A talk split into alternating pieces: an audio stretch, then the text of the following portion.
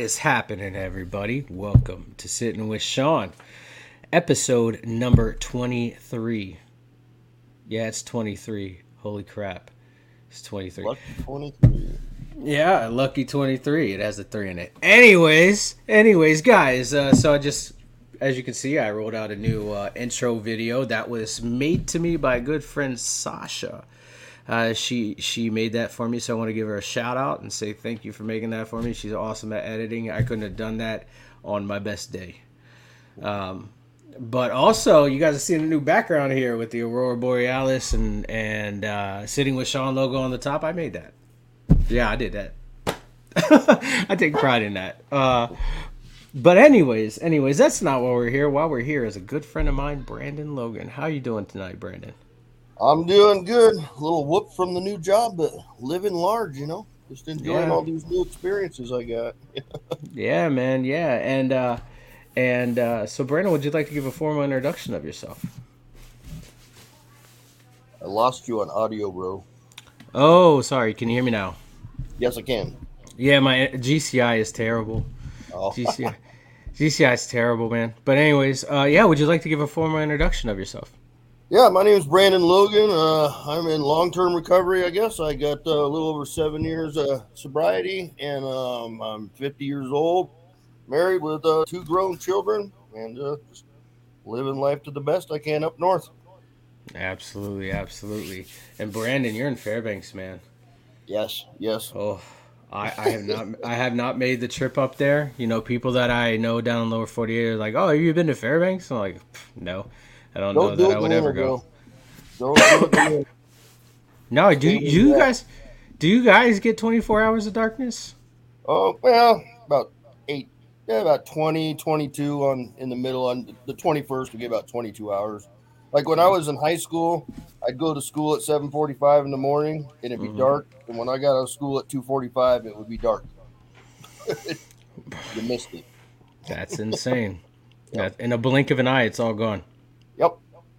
Just like my first marriage, and we got married on the shortest day of the year too.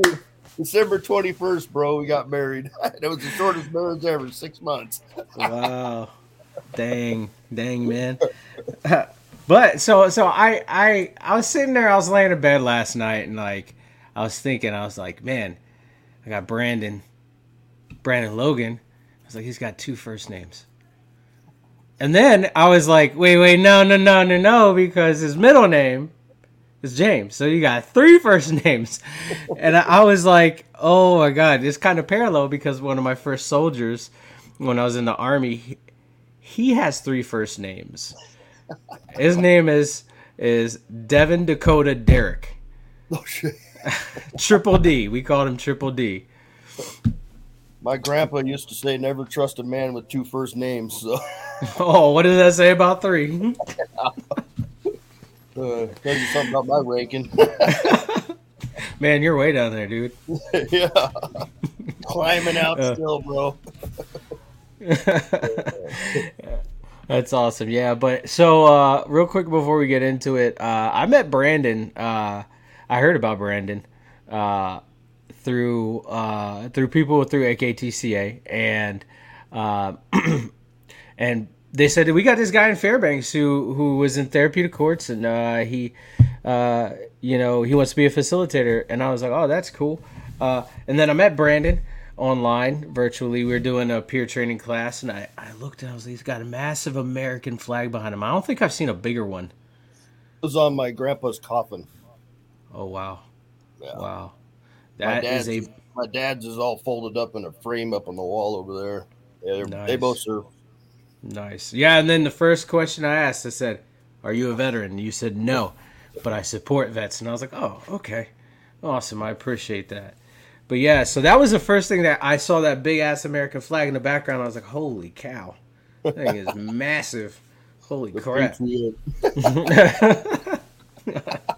Yeah, but uh, um, yeah, I met Brandon. He was a really, really insightful man, and and like and like when I mean insightful, he would say you're a man of few words, but what you do say holds holds an impact. it, it is very impactful to me, and, and I want to say right off the bat, like thank you for everything that you shared with me because uh, that that holds weight with me. Really I appreciate does. that. That you know that just tells me to keep spreading the word because people listen sometimes. you know? Absolutely, that keeps Absolutely. me going, brother. So that's the way it works, man. Absolutely, the wheel. Absolutely. Yep, yep. And uh, before we before we get into it, I, I just wanted to give a disclaimer. If I'm coughing and you guys see me coughing, I'm sorry. Uh, I'm just getting over COVID. Uh, I today was my first day out of quarantine. Uh, it was really bad. I was down and out, uh, and um, so I'm glad that I didn't have anything scheduled to record in that time frame because I definitely would have looked like death coming into it. Yeah, I would have looked like Skeletor. Um, but uh, all right, so let's let's get into it. Uh, Brandon, what was it like in your active addiction, brother? Oh man, it was um, it was miserable once I realized I was an active addiction. You know, I I think I lived my whole well. I I started drinking real young. It was just prevalent in my family. You know, we my we lived in the middle of nowhere, and you know, when my cousins came over for like Thanksgiving, we'd have a dining room table for the kids. You know, the kids table, but we'd have our own bottle of wine at like five, six years old. You know, and me and my cousins thought of you know, let's see who can take the biggest drink and shit like that all the time. You know, so it was that was common for me. So I didn't I didn't really know what alcoholism looked like. You know, I just I saw people drink all the time. They laughed, had fun, fell down, pissed you off. They apologized, and that was just that's how I was raised. You know, and uh, you know, I remember I was about oh 25 years old. My daughter was first born.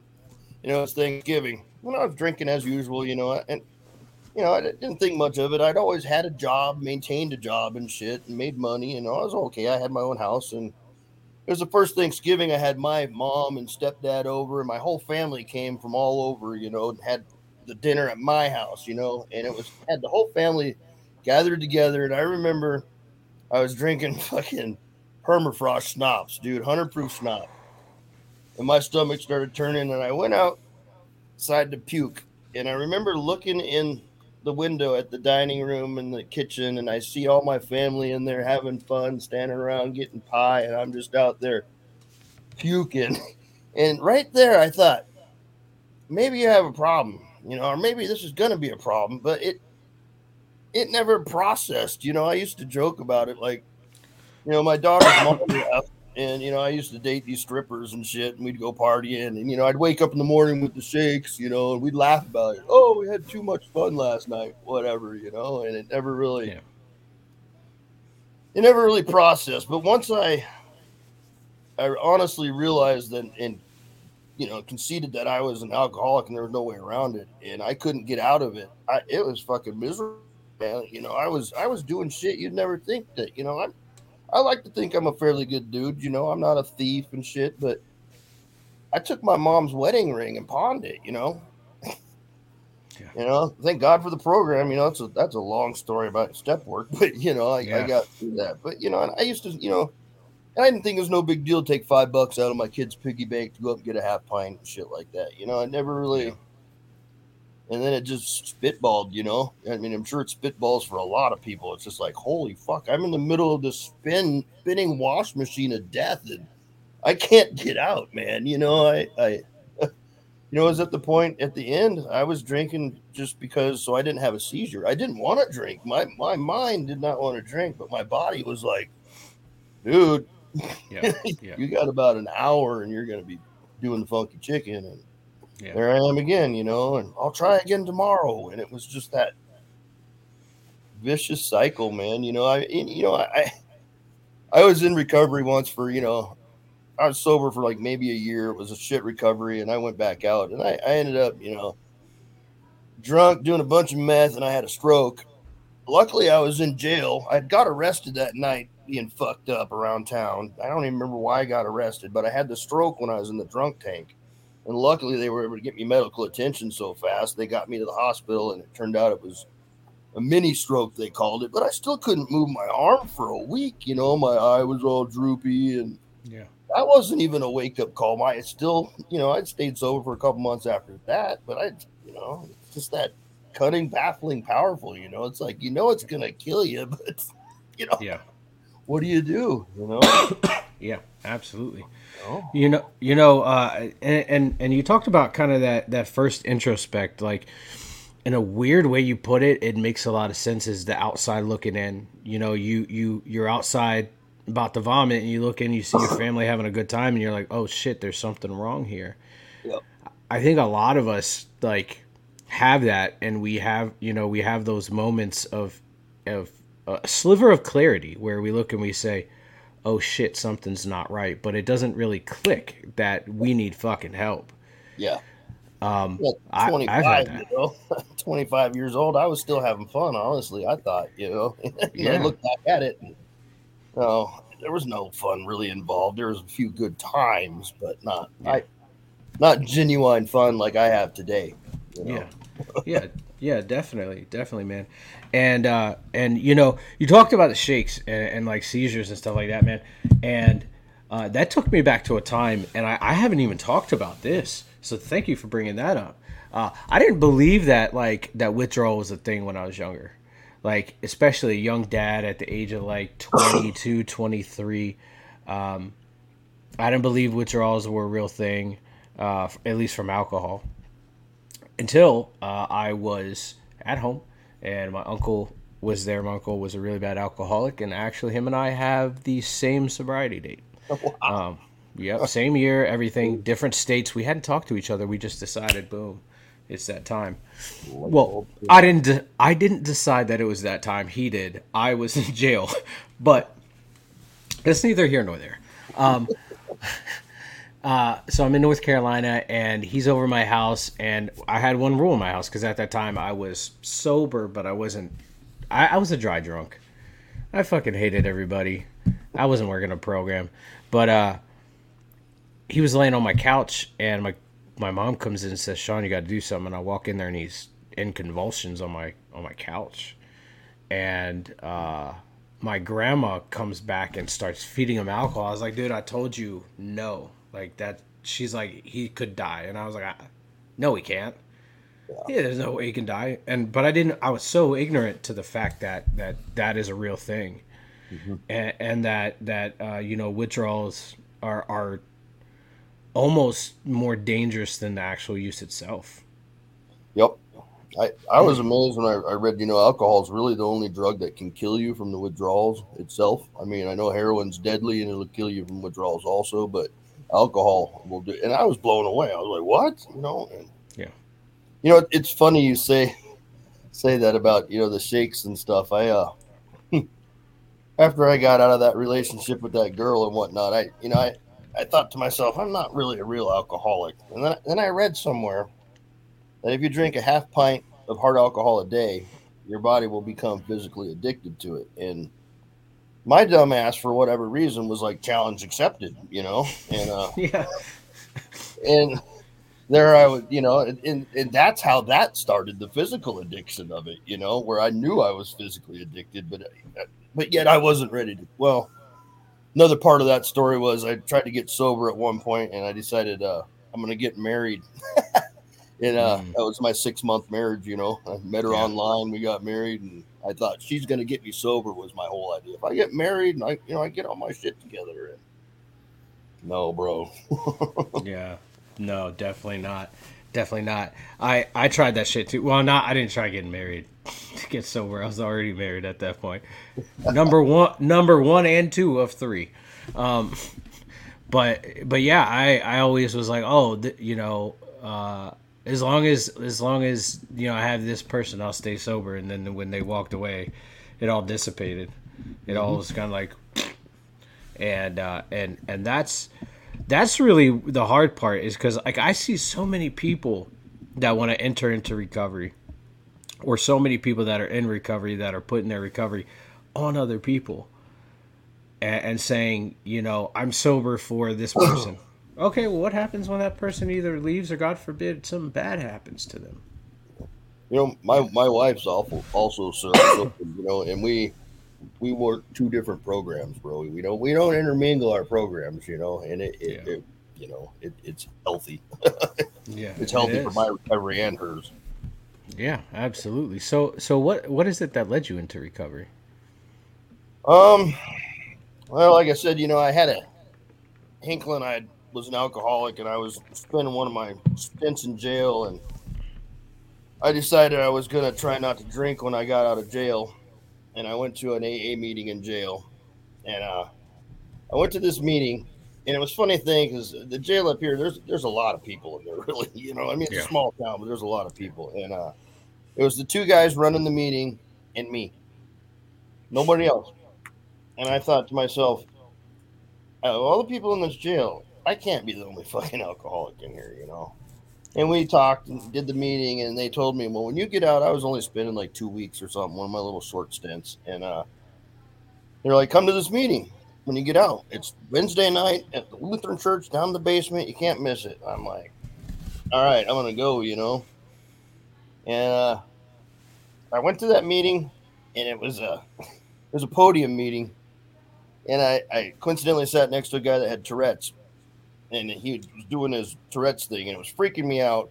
And I, I'm really not good. I'm still not really good in front of people. I still I could do it, you know, but uh, they wanted me to get up in front of everybody and say, "I'm Brandon. I'm an alcoholic," and that scared the shit out of me. I mean, I did it, and I sat down and I shook the whole time I was there. And I didn't go to another meeting for till another one of my down in the dumps days. You know, my buddy, he, buddy of mine I used to party with all the time. He had got managed to piece together like two years of recovery, and he saw how bad I was at, and he says, "Hey, man, you know, I'm going to NA now. You want to go to a meeting with me?" And I thought, let's try this again. And I, I did the NA thing for a while, but that's when I realized I, I'm not just a drug addict. I'm an alcoholic because I'd stopped all the drugs, but the alcohol I just couldn't stop. So, but that's what started me on my path in my 12 step recovery. You know, I mean, that's not when I got sober. I mean, I've been coming to AA since I was like 28, 30, you know, and I'm 50 Yeah. years old now. You know, I pieced together seven years finally. Yeah. You know, so, you know, but it is what it is, you know. Yeah. You kind of took away my question with, or you already answered it. But uh, one question I do have is, you know, with with your experience in in the rooms, what do you think is the the biggest deterrent from people coming into the rooms or staying in the rooms? The biggest, um, the biggest deterrent people come in, I would say, would be um, their ego. They're just afraid to come in, just like I was. You know, Hmm. I still remember the first meeting. You know, the dude standing at the door shaking my hand, and I'm like, "Whoa," you know. And uh, but it wasn't, you know, that that was a not probably my second meeting. You know, it wasn't the speak. This was years later, but uh, yeah, I, I would say themselves as their own own block. But I've I've heard some weird stuff. You know, like I got a cousin a second he's a my cousin's kid actually he's a younger kid and we were we were talking a couple years ago and he drinks a lot and he's like i thought about going to aa and i was like well you should check it out why not you know he's down in arizona he's like well i don't know if i can afford it i was like what What? What dude it, it's it's free you have nothing to lose you know just Yeah. check yourself and walk in and sit down and you know and it it it to me it was really hard at first you know getting comfortable in the rooms and getting to know people because I kind of looked at it like it was some weird churchy shit, you know, and I was real standoff at church and you know, I I finally gave it a chance and you know, it, it's it's it's a huge part of my life now, you know. I, mean, I, I wouldn't be here right now without it. Yeah, I you know I I can I can relate or I can I can understand where you're you're talking about the ego. My first meeting that I went to uh, was a speaker meeting, and it was in Erie, Pennsylvania, where I grew up with my dad and my stepmom and my brother, and I was probably twenty.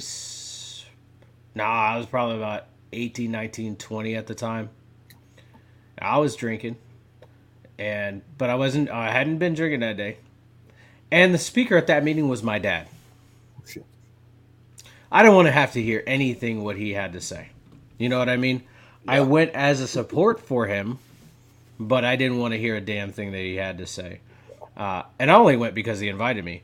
And then I started looking around. And I was like, man, all these people have a fucking problem. I don't know if you e- encountered this where you're like, all these people have a fucking problem, and I don't have it. It's I don't have it. But I'm sitting there, and I'm I'm I am my own problem. Yeah. yeah. Did you did you ever did you ever get to that point where you're like everybody else has a problem and not me? you know, before I got in the rooms, definitely, you know, Mhm. it was like, you know, it's not a problem. I'm fine. You know, it's, it's, it's hurting you because you're letting it hurt. You know, you're, you're reacting that way. I'm doing just fine, you know? Yeah. Yeah. Yeah. what the one thing that I notice uh, that that's a deterrent is when you know I, talk to people and I say you know I give them they say oh well you know what would you do if if you were in my situation I was like well I'm not gonna tell you what I would do but I'm gonna tell you what I did and and what helped me out and I bring up you know uh, AA and and they're like oh well I can't deal with the God thing Yeah. yeah well that's a small fraction of the whole part of it like like that's a piece of it and and, and that if you're gonna if you're going to to not give it a chance because of of that small piece Mhm. then you're robbing yourself of of something that can help you but hey in your own time when you're ready if if you're ready if you ever get to that point Yep. uh have you ever encountered that where where you where people be like oh it's the god thing i can't i can't do it Um, yeah, actually, there's, there's a he's a really close friend of mine now. I, I sp- sponsored him when he first came around, and I've, I've never met this man face to face. My wife has. He lives in Ohio. I met him. I I uh, do a support group on Facebook, and there's like five thousand people. And I also smoke cigars, and I was in a cigar group, and I had posted a coin, and he asked me how I did it. He's messaged me, and I told him, and uh, turns out he he wasn't an alcoholic. He was uh, addicted to oxycontin and whatnot wasn't a down on the bottoms guy, you know, but he, he knew he had a problem and he, he asked me how I did it. I told him and he read the book and he had hit the God wall, you know. A lot of people hit that God wall and he's atheist or whatever, you know. And uh, I said, it just got to be something bigger than what you are right now, dude. Anything, you know. And uh, he came into his inner self, he called it, you know, and he pulled from that and he he had the biggest balls ever, man. He told his family straight up what they had no clue. You know, they were clueless. And he sat down the day after Christmas and told them, Hey, I have a problem. I'm going to be sick for about a week. Hang with me. I'll be okay. And was about five, six years almost. He's sober still, you know, and doing really well. And I talk to him what, every day pretty much. I love the man to death, you know, and uh, Mhm. it, but that was, you know, it, it's possible, you know, but it's all up here, really. I mean, a lot of that you just got to let go and surrender, man. You know, Yeah. I mean, bottom line, you know, I, this last time around when I surrendered, it was at gunpoint by six cops, you know, and I surrendered spiritually, mentally, and physically. And, um, yeah you know, it's been a wonderful experience, honestly. You know, yeah it's, it's been a beautiful thing for me, you know. I mean, Yeah. a lot of bad stuff's happened in my sobriety this time, but you know, bottom line, I'm still sober and I'm I love it. You know, Yeah. I, I can't imagine life any other. I I can't I can't say that. I can't imagine life any other way because I think about how life used to be all the time. You know, Yeah. and I just can't I can't believe I used to be like that. Like it blows me away sometimes the shit I used to do and the person I am today. It's just like wow, you know, and you know, and- but oh, that's not AA either. You know, I I've been I've, I've been You've to been wellness around the block I've been to wellness court twice, bro. You know, so I, I went through treatment, didn't learn a thing besides you you got to open up and you got to listen. Yep. And the second time around, dude, I was like a sponge, you know. And uh, Mhm. I still work with the folks. You know, I love the people. I, that's where I met you. You know, I Yeah. mean, I love the Yeah. people. You know, and it's it's just another piece of my recovery. You know, because it's for me it- when I started when I started doing that facilitation uh, classes, I was at a Mhm. point in my recovery. I was just coming up on my 50th birthday. I turned 50 the day after I got my certificate, actually.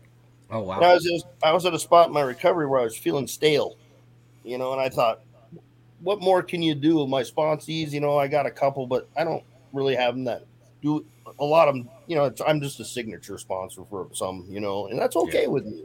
But you know, I I needed to put some more effort into recovery somehow, and you know, that was an outlet for me to do it. You know, it's, you know, it's and my sponsor tells me, you know, you got to get outside yourself and do things you're not comfortable with, and hence me sitting here now. You know, I mean, yeah you know, I Yeah. mean, but you know, I, I've experienced beautiful things being uncomfortable. You know, I mean, I just started a new job on Monday, and it's something I've been. I was at my last job for almost twelve years. You know, I was comfortable where I was at, and it just got to be uncomfortable. And I finally I learned that in recovery. You know, you know what was it? I was told. Um, nothing changes if nothing changes. You know, you have to institute the change. If you've tried everything else and it's not working for you, do something about it. And uh, I did something about it. You know, I quit.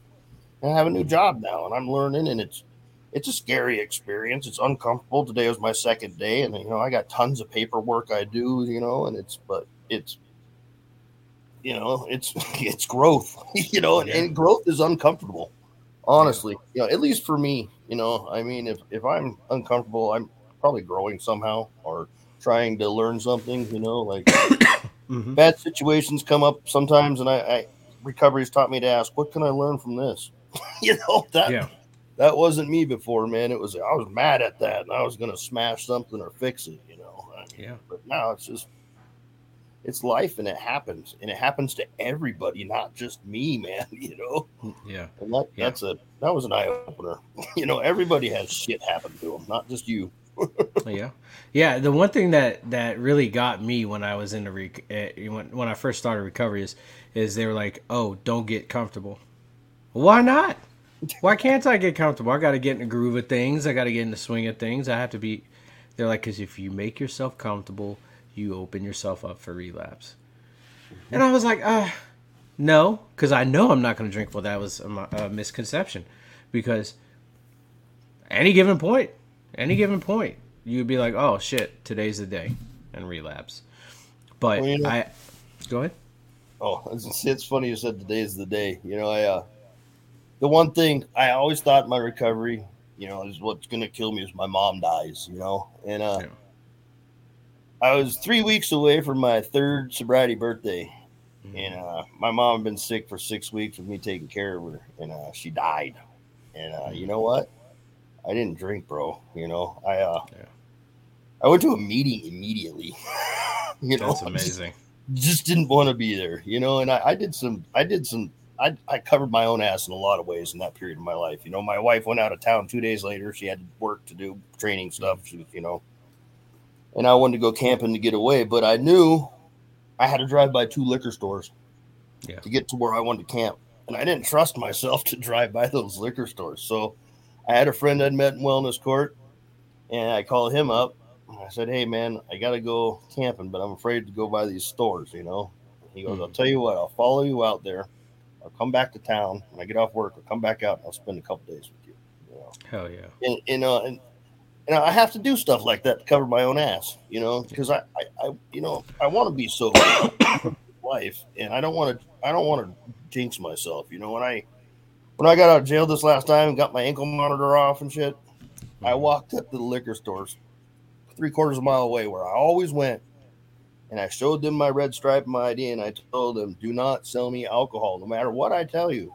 You know, and they looked at me like I was fucking retarded or something. I'm like, I'm just, you know, and now they ask me to see my new coin every year. You know, they're like, "Hey, let me see your coin." You know, and, That's you awesome. know, but, but you know, you, you got to be proactive in your recovery. You know, you, you, can always learn new stuff, always pick up new tools. You know, it's yeah, it's a daily and a lifelong thing for me. You know, I I have to I have to live recovery. I have to breathe it. I have to talk to somebody in recovery every day. You know, I mean, yeah. if I don't, it don't work. I've proven that to myself. Yeah. One of the things that uh, that I noticed for myself about about getting out of my comfort zone and being uncomfortable is being around people that drink. Not necessarily stepping out and being like, "Oh shit, let me put myself in the middle of this club because I know that I put myself." But so, for instance, last year when when Foo Fighters came up here, I love Foo Fighters, man. Like one of my favorite bands. Love Dave Grohl. Uh, love their music ever since I was a kid. Uh, I got free tickets to the show and I was like, "That's awesome," but I know there's going to be alcohol around me. And mind you, I'm already I'm I'm only a year and a half into my recovery at that point. I'm already graduated therapeutic court, but I'm like, if I put myself in the middle of this crowd, it could be bad. Little did I, little was I thinking that everybody that supported me was going to be there, right? So I had my I got I got our free tickets from the music ther from my music therapist. Oh, nice. You know, uh, we had about almost every single one of our, our our members that are in my jam group were there, and they all support me. None of them drank, So being there and, and and stepping out of my comfort zone was actually a huge benefit for me because I didn't have to worry about everybody drinking around me. I could worry about, or you know, I could focus on having a good time mm-hmm. and, and, listening to the music and, and and and all that stuff. And so, so yeah, sometimes stepping out, oh, a lot of times stepping out of our comfort zone really benefit us in in ways that uh, that are awesome. Um, and I'm glad that you that you have friends that that are able to do that for you, man. That's that's pretty awesome.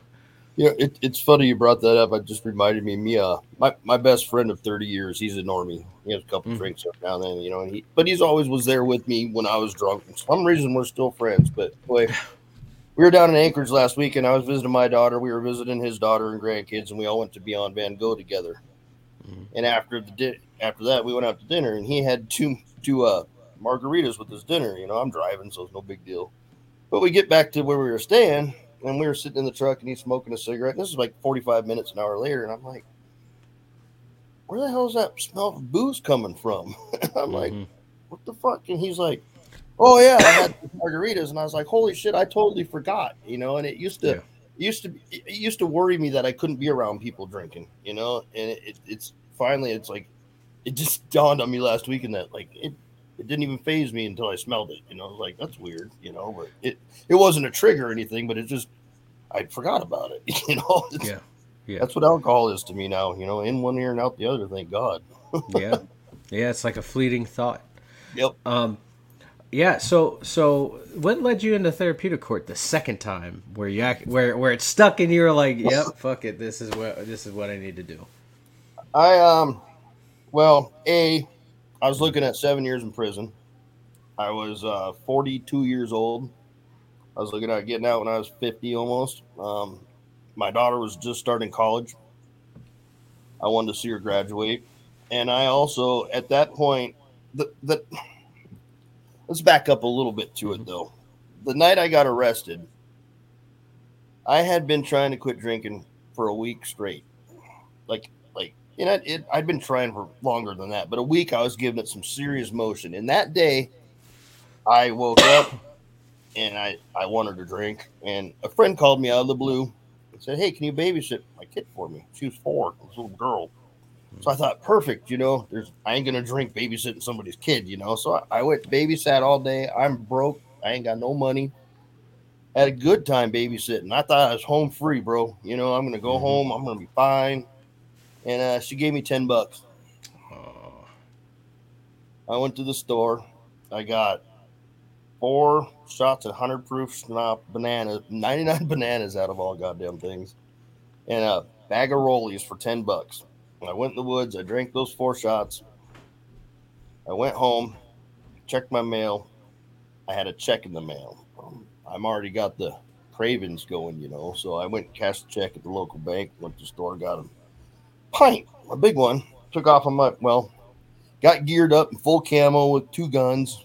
Went out on my four wheeler and I went at my buddy's cabin and he was home and we got drunk and I was sitting there that night. He I met him in sobriety, but he was drinking again, obviously. But uh, I was telling him, you know, I'm not even happy anymore unless I'm a, at least a point two oh, you know, at least two two four or something. And I finished that bottle and I got on the four wheeler to go home and I stopped at the dump they look for some pop cans to shoot on my way home. And uh, somebody called the cops on me, said I was acting hostile with an assault rifle. Uh, next thing I know, so you know, I woke up in jail that morning in the drunk tank yet again, but this time it was different. I I was comfortable, man. You know, it was like it's like when you wake up from a long sleep, kind of, you're just like lay in bed for a little bit and you can breathe. You know, mm-hmm. I knew I was safe for myself that day. I couldn't get out and drink no matter what. And then I found out I had no bail. So mm-hmm. I'm not getting out. You know, I was already on probation for an assault. So, you know, I sat there and I, they asked me, Hey, you, you want to try to get in wellness court? I was like, I already graduated that once, you know, and the, and the lady was like, Oh, you're screwed then. I was like, Yeah, I know. And um, she came back a week later and was like, "Well, I found out you can apply if you want. You know, there's somebody in there that's been in there before. It doesn't hurt to apply." And I thought, there's my chance. You know, I, I was at the right state in my mind where I didn't want to live like that no more, but yet again, I didn't know how to live and I was yeah. ready to be rebooted, you know, and uh, mm-hmm. I poured my heart out on that application this time. You know, it, it wasn't bullshit coded like the first one. You know, it was I want to live. Basically, is what it summed up. I don't want to die. You know, I didn't. You know, I didn't want to drive again. I didn't care about any of that shit. I wanted to learn how to live a normal life like I see all these people doing, and I didn't have the tools to do that.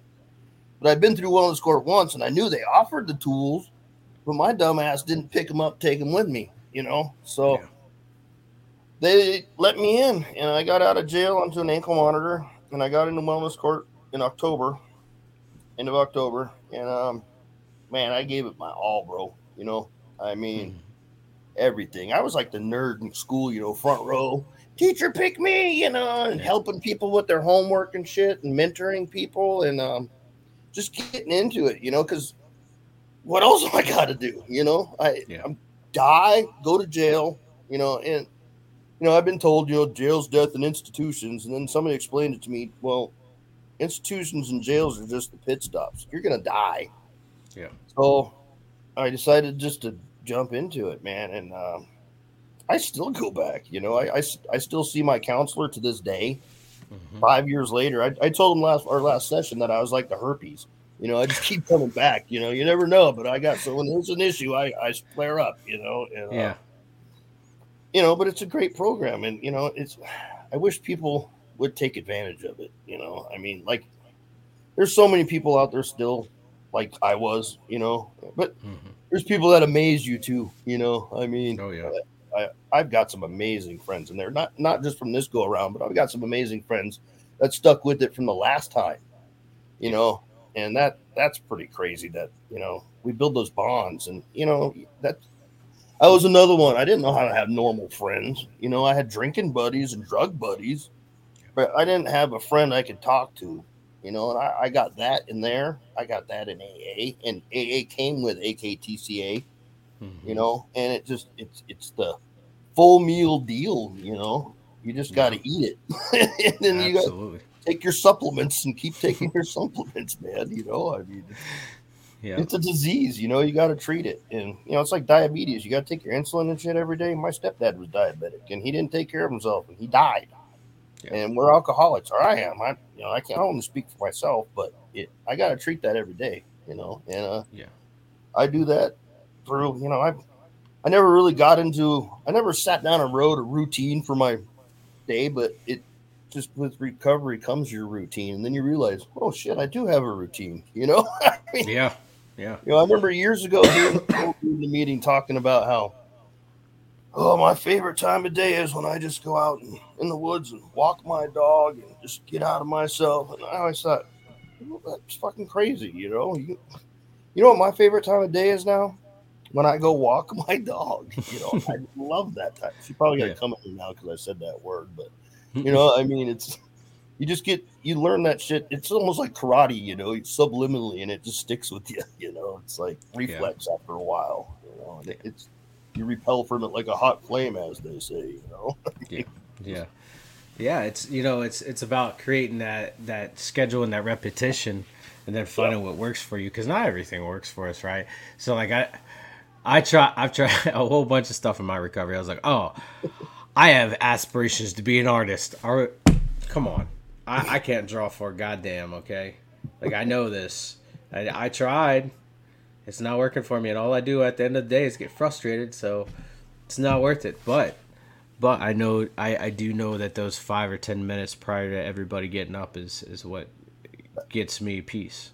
That, you, know? you know, bringing that up, that reminds me another thing that's really important to my recovery, at least. And I see it in a lot of other people too. Is you gotta have a hobby, man. You know, yeah. or at least something you're passionate about to keep your mind and hands busy. Because you know, mine it just happens to be making knives, and I started doing that when I was drunk, and I made shitty knives when I was drunk. you know, but yeah. you know when I do it now, it's like I go into a like meditation. You know, nothing in the my house could burn down around me, and as long as my pants ain't on fire and I'm throwing sparks, I'm not thinking about drunk. I'm not thinking about drinking. I'm not thinking about paying bills. I'm not thinking about the shit I owe. I'm not thinking about what I got to do tomorrow. I'm just thinking about what's in front of me. And you know that that's a great tool. you know, Yeah. it's, just- it's like a drug almost. Not just to, it's like a mind eraser. You know, you just beep reset. You know? Yep. You yeah, you replace that substance with something that's healthy. Mhm. and, and that that healthy that healthy thing kind of creates creates a, a a more useful and more beneficial therapeutic experience for you. Right. Yeah, definitely. So, uh, what what about what what do you think was the most beneficial part of of therapeutic court? Like, if you if it was if it was a program, if it was the interaction with the judge, what what do you think that it was for you?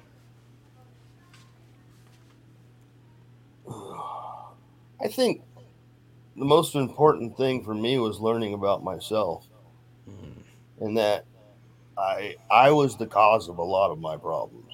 Ninety nine point nine percent of them, I'd say. You know, and um, that was the biggest thing for me out of that. It's just you, you really get to get into yourself, you know, and um, you know, it, I mean, there's so many things. that- MRT, you know, I can't. I could go on about MRT, Yeah. drawing our little stick figures, uh, you know. I mean, all that fun stuff, and and the set, the setting goals was real big for me Mm-hmm. because you know they had you set your yearly goal. And one thing I learned this time around is um, I set realistic goals. Not I wanted Learjet, a million dollars, and you know, I think Yeah. my first one was I wanted a I wanted a bigger TV, you know, and I had that before I graduated wellness court. And another one was like I wanted a camper or a boat, and I got all that shit on the schedule. That was my five year time plan. I got all that, you know. I, I'm sitting in a house I bought now. That was, but I set another one after that. You just keep setting attainable goals, and that was that was infinite for me, you know. And another huge one was boundaries. You know, I, Oh, yeah. I I knew nothing about boundaries. Yeah. and you know i boundaries is why i quit my job i finally i finally learned you know i'm well i can't say i learned i'm learning you know i mean you know Yeah. i'll never get it completely but you know and uh i still go over my um relapse prevention plan i pull that out every three four months just to i like to check myself before i wreck myself you know just Yeah. to look for any symptoms you know you got any Mhm. sneezing you know you know shit Yeah. like that you know i mean Yeah. There's so many pieces to the wellness court puzzle. It, you know, I mean, going to court. I mean, I I got to go to a judge's retirement thing and say a few words to him when he re- retired. You know, and he was the judge I had twice, both times at wellness court. You know, Wow. and I and this was after I graduated. You know, so I got to show to him that what he did did make a difference. You know, and. I, I would have never had that opportunity in well not being in wellness court. You know, I see a judge before I'd run. You know, Mhm. and now I'm like, thank you. You know, Yeah. I mean, those people literally saved my life. You know, I mean, you know, I had a little to do with it by giving up, but you know, I mean, I, I mean, man, wellness court. Wow. I mean, you know, I still wonder about uh, what it'd be like to go through it again. You know, if not re- not reoffending, but just seeing what Yeah. more I could learn. You know, to see if, you know, but you know, Yeah. Yeah, you you were talking about MRT, man, and I absolutely loved MRT. At first, I hated it, dude. That step one, that step one killed me. Step one killed me, um, and uh, but I started to learn to love it. And when I, after I I started loving it, I started getting things from it. You know what I mean? Like I started being able to obtain some of those things. Like goal setting is one of them. Um, one that I'm working on right now that I've been absolutely terrible with my whole life is time management. And you would say you're in the army. How is time management something that you're you're you're terrible at? Should see my life in the army. you know what I mean? But but like time management for me, I so doing this podcast and and this is a little insight for anybody watching that doesn't know, or or even you, Brandon. Uh, but uh, scheduling for me has always been a hard thing. Uh, I've always kind of been the fly by the seat of your pants kind of guy, where it was like all the good things happen when when it's unexpected, right? It's not necessarily the case. Um, but I I kind of translated that into my recovery, right? So like I was like, oh, you know, I'll just I'll keep the schedule of everything that's happening, all my appointments, But the rest of my time, it's just wild. It's buck wild. It's crazy. Um, and when I started this podcast, uh, as addicts or or alcoholics, we can't do anything with moderation. It's super hard to do things with moderation, right? So. Um, when I started doing this podcast, a lot of people started seeing like a lot of episodes were boom, boom, boom, boom, boom. But that's not how they were being recorded. I was recording three, four, five episodes in a day, and that takes a lot out. So now, and and and I went down to to Nashville uh, for NADCP, and I realized like I was running myself into the ground. So moderation and time management have to be essential for me. So now I stick to two episodes a week, whether uh, you know Tuesdays and Thursdays I record. Some sometimes if if if need be, if somebody's like, hey, I cannot fit on either one of those days, I'll put them on a Wednesday as well but that's it. Like I don't step out of my boundaries. Well, I I, I don't overstep my boundaries to myself because and those are boundaries again. Uh, we've all been horrible with boundaries too. So I set a boundary with myself, and I have to make sure I maintain that boundary. And if I, you know, because if I don't maintain that boundary, I'm going to end up harming myself, which in turn is going to harm other people. Yeah, yeah, it's pretty crazy. Yeah, being in wellness court, that was one that taught you just being in there was time management, man. You know, you know. I mean, yeah. I, I don't think I could do what I'm doing now if I wasn't, you know, learned all that. I juggled two jobs and I volunteer with wellness court and I go to my meetings, you know, and I do my thing and I still maintain to be me. you yeah. know, you know, and yeah. that's the important the balance. You know, you got to take care of yourself because you can't take care of nobody else. Because if you don't take care of yourself, you're gonna break down. You know? Yeah. Yeah, and, and, life was life was even crazy, and the kids are, hadn't even started school yet. You know what I mean? And, and and with our bus, with the whole bus mishap that's happening now, I got to take the kids to school, and so like that takes even more time away. And so like so now I'm really looking at time management. On top of that, I'm gonna be volunteering at at my youngest school to help them out and certain times of day. So like time management is crucial for me at this moment. And if I don't make it crucial, then life is going to start spiraling out of control and I can't have that happen. Yep. Absolutely. So so what are you doing now? What are you doing now to to maintain your sobriety? I know we talked a lot about uh, what what it was like in therapeutic court, but what are you doing now to maintain your sobriety? Um, you know, I got my home group I'm active in. You know, I go there every week. I got some sponsees I work with. I um, me and just four other guys. Me and so five of us total. We uh we admin a Facebook group with five thousand members from all over the world. It's I won't give a plug, but it's a, it's a recovery group, and um, you can give a plug. it's called Recovery Hope versus Dope. I like it. So, but um, you know, I I I. I can't say I have a routine, you know, because I find myself, you know, I work the two jobs, so I don't really know what time I'll ever be home. And I got a damn German Shepherd that is needy as all hell so it's you know, but if I find time in the night where I'm like, oh, it's seven thirty, I can hit a meeting. I'll, I'll, go to a meeting, you know, and I I call people every day, you know, and, and another big one for my recovery is um, I changed sponsors about three years ago. My sponsor that I originally had, I, I've known him since I first came into AA. You know, like 18 years ago, I met him the first time, and he sponsored me when I was in jail. He was running the jail meetings out in North Star Center, not jail mm-hmm. and he, I worked the steps with him, but he didn't he didn't have a cell phone, and um, oh wow, I was pretty needy in my early recovery. You know, I needed mm-hmm. someone, and um, there was another guy. After I'd been sober for a few years, I uh, they told you to look for somebody that has something you want, and this guy, he um he had a wife that's handicapped. My wife is also handicapped. We have the little sticker in the window. She mm-hmm. she begged for otherwise because she's so independent and strong. But and he also wore pajamas to meetings, and that was something you know that I liked, and I you know I, I could see myself a lot in him, and um, he was always at a meeting, you know, so I knew if I couldn't get a hold of him on a phone, I knew he was going to be at every night at eight o'clock. He never misses, mm-hmm. you know, and mm-hmm. um, that you know that was another thing that I, I, I make sure he's accessible at all times. you know, he has a home phone, he has a cell phone, but I try not, to, you know, when I got him this time, I said I'm I'm a pretty low maintenance sponsee now, but you know I just need somebody that's accessible so shit hits the fan because you know early recovery. I like they tell you to reach out, you know, when you get overwhelmed, whatnot. And I finally took the advice one night. I had ripped apart my shop because I got some new tools and I was making this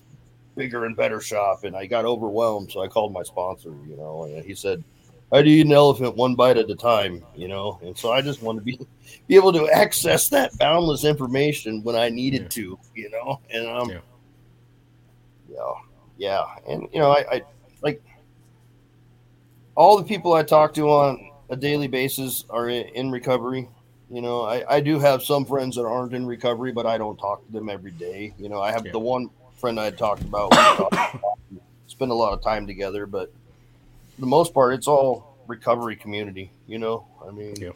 and I've learned you don't have to talk about recovery every day when you call someone either. You can just, hey, how's your day, bro? You know, and yeah. just just bullshit, you know, and it keeps keeps the lines open so when something does happen, you can call. You know. Yeah. So yeah, I, you know, I got my little routine. I do. I, you know, I get up yeah. in the morning and you know I'm powerless, and you know I look upstairs and say, hey, what are we going to get into today? You know, but um, you know, it's it's not a real, you know, I. That's funny. I just thinking about that. My routine. You know, I have my little routine. I was just telling you, but the other night I, I broke away from my routine. Mm-hmm. I um I, am not a big prayers guy. I, I talk to the dude upstairs all the time, you know, throw ideas by him and just you know, there's an open line of communication there. But I'm not a kneeling guy, you know. I, yeah. I just another night I was found myself on my knees in front of the couch for some reason. I was getting something off the floor, and the couch was at the right height when my arms just rest on it, you know. And uh, I was mm-hmm. starting my first day at work on Monday. It was Sunday night, and I I decided to get on my knees and and I, I always when I pray, I try not to pray for myself. You know, I pray for others. Mm. But this time I asked, not for prosperity or anything, but just for strength to get into work and not have a lot of anxiety and get through the day like a, a normal functioning human should. Yeah. You know, and I got a little tear in my eye, you know, and um, it made me feel better, you know. And you know what? My prayer might have been answered because Monday I pulled up to the parking spot at my new job saw the door was open, and I just walked in. I'm Brandon. Where's Jack?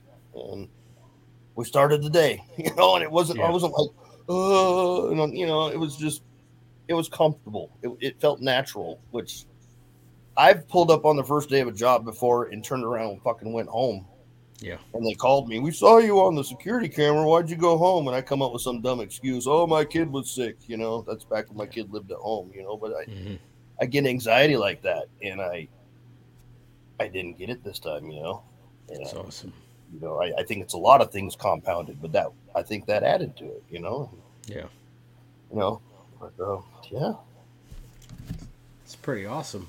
Uh, so so how did you come? How did you? uh How did you hear about AKTCA?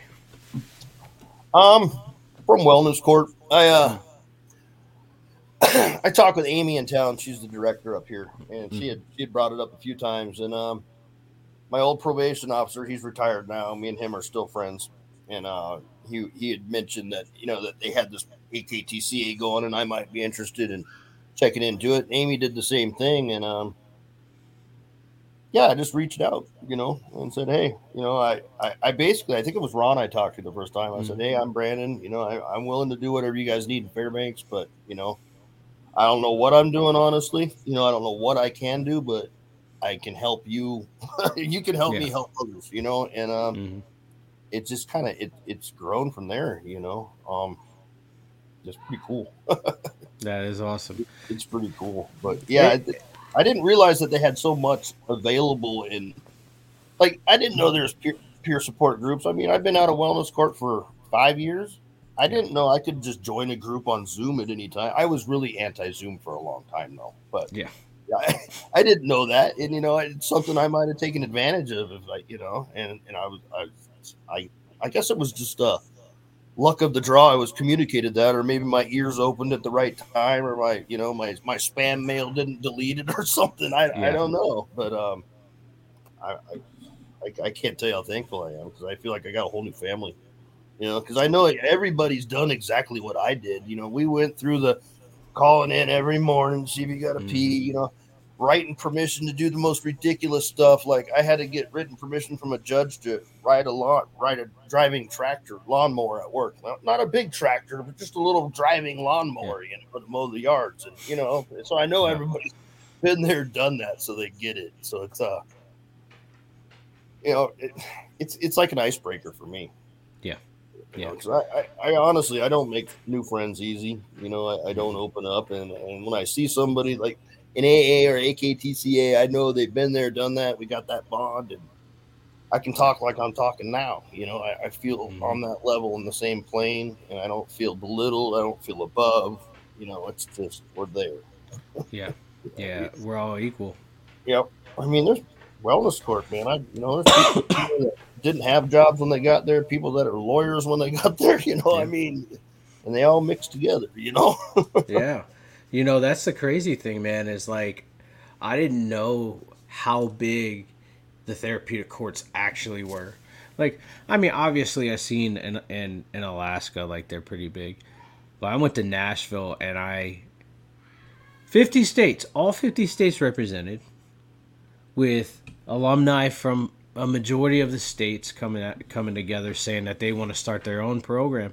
And that made me realize like holy crap, we we're not just in Alaska. You know, we're all over the place, and we all have this one thing in common, and, and it's pretty awesome to see.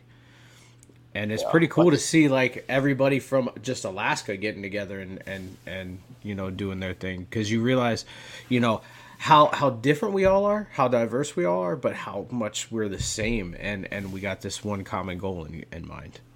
I'll tell you, just just going to Anchorage on that trip, I went down there and saw you guys. It, it really opened my eyes at how big it is out. I mean, just your what you guys have compared to Fairbanks. Yeah. Holy crap, bro! You know, I mean, I'm not dogging on us. You know, we just don't have yeah. the Veterans Court. We don't have yeah. you know all the other. We have you know the Drug Court, and I think we just started the Veterans Court, and yeah. then the Felony DUI Court. Yeah. You know, we're we're a little behind you guys. You know, like our barbecue that I went to, there's like 30, 40 people, you know. But I realize mm-hmm. Anchorage a huge city too. But yeah, just, yeah. And the Fairbanksons are a little different too, honestly. Yeah. You know, you know they yeah. don't they, they don't open up to new things too well, you know. so yeah.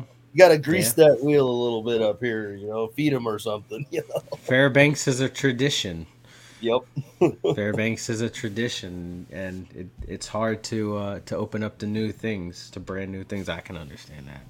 That's one but, thing I've been so blessed This is the town I drank in, drugged in, and got sober in, and and managed to, to stay sober. You know, I I see a lot of people have to move to do that, and I I love the fact that I can still go to my old places that mean something to me. You know, yeah, they're still they're still there. You know, they're still not just pictures I have to look at because I'm living somewhere else because I can't be here. You know, absolutely. I, I, I don't take that for granted. You know.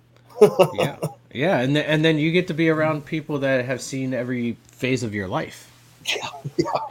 and and you know the, they remember the dumbass Brandon, but they remember the Brandon now who's a million times better than the person he used to be. Yeah, sure. you know, and and that's that's that's important. That's important for people to see growth. Yep. Absolutely.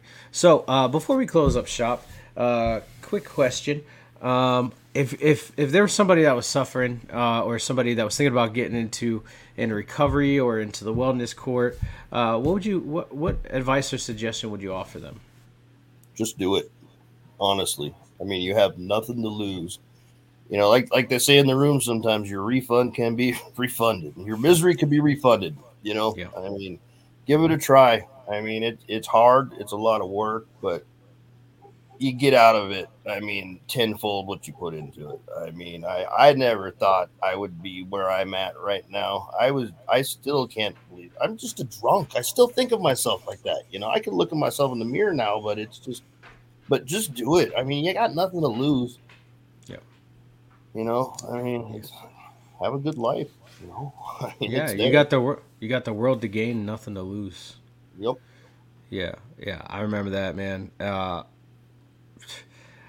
I I can't tell you how like how many times I I've asked myself why me, and I don't know if if you've gotten to that point where you're like, why are all these good things happening? But I I know the answer. You know, speaking of good things happening out of the blue, just out of the blue, last Thursday night, a friend of mine calls me, longtime friend. It's actually my mom's friend. My mom's Mhm. passed away, but it's, he says, "Are you home?" And I said, "Yeah." He goes, "I'm going to bring you something." Mhm. I said, "Okay." It's like ten o'clock at night. He comes over with a box, still taped up, brand new. I open it up. There's a forge in it. Oh wow. You know, that would have never happened. You know, it wasn't my birthday. It wasn't Christmas. Yeah. You know, I don't know why to this day I'm still dumbfounded. You know, it's like the nine step promises. You know, I don't Yeah. know if you're familiar with those. but, Yep. you know, sometimes quickly, sometimes slowly. You know, like, Yep. like I tell the people, you know, don't quit before the miracle happens. Yeah, yeah. That that's what I, I I don't. What what baffles me is that people give up when things aren't going great. Or no, no, sorry, sorry. They give up when things are going great, and they're like, "Oh, I got it, I got it," and and I got it in my pocket, dude. I'm fine. I got this. I can hear Morgan Freeman, and in fact, he was not fine. yeah yeah yeah you know and that's the thing is like is like we we we quit before the before the good things actually really start happening Mhm. and But- and I, i'm so glad that i haven't quit but that's why I don't want to quit. I mean, good shit's happening, but it's not going to quit if I don't quit. You know, just get through the bad. You know, I mean, it's just life.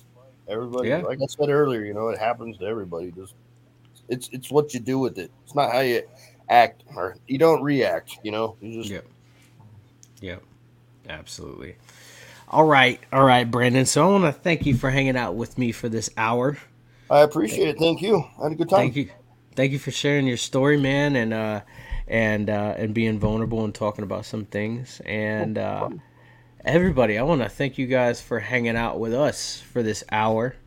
And i hope you guys enjoy the new background. That's pretty cool. I i find it more subtle and more like calming. It's soothing.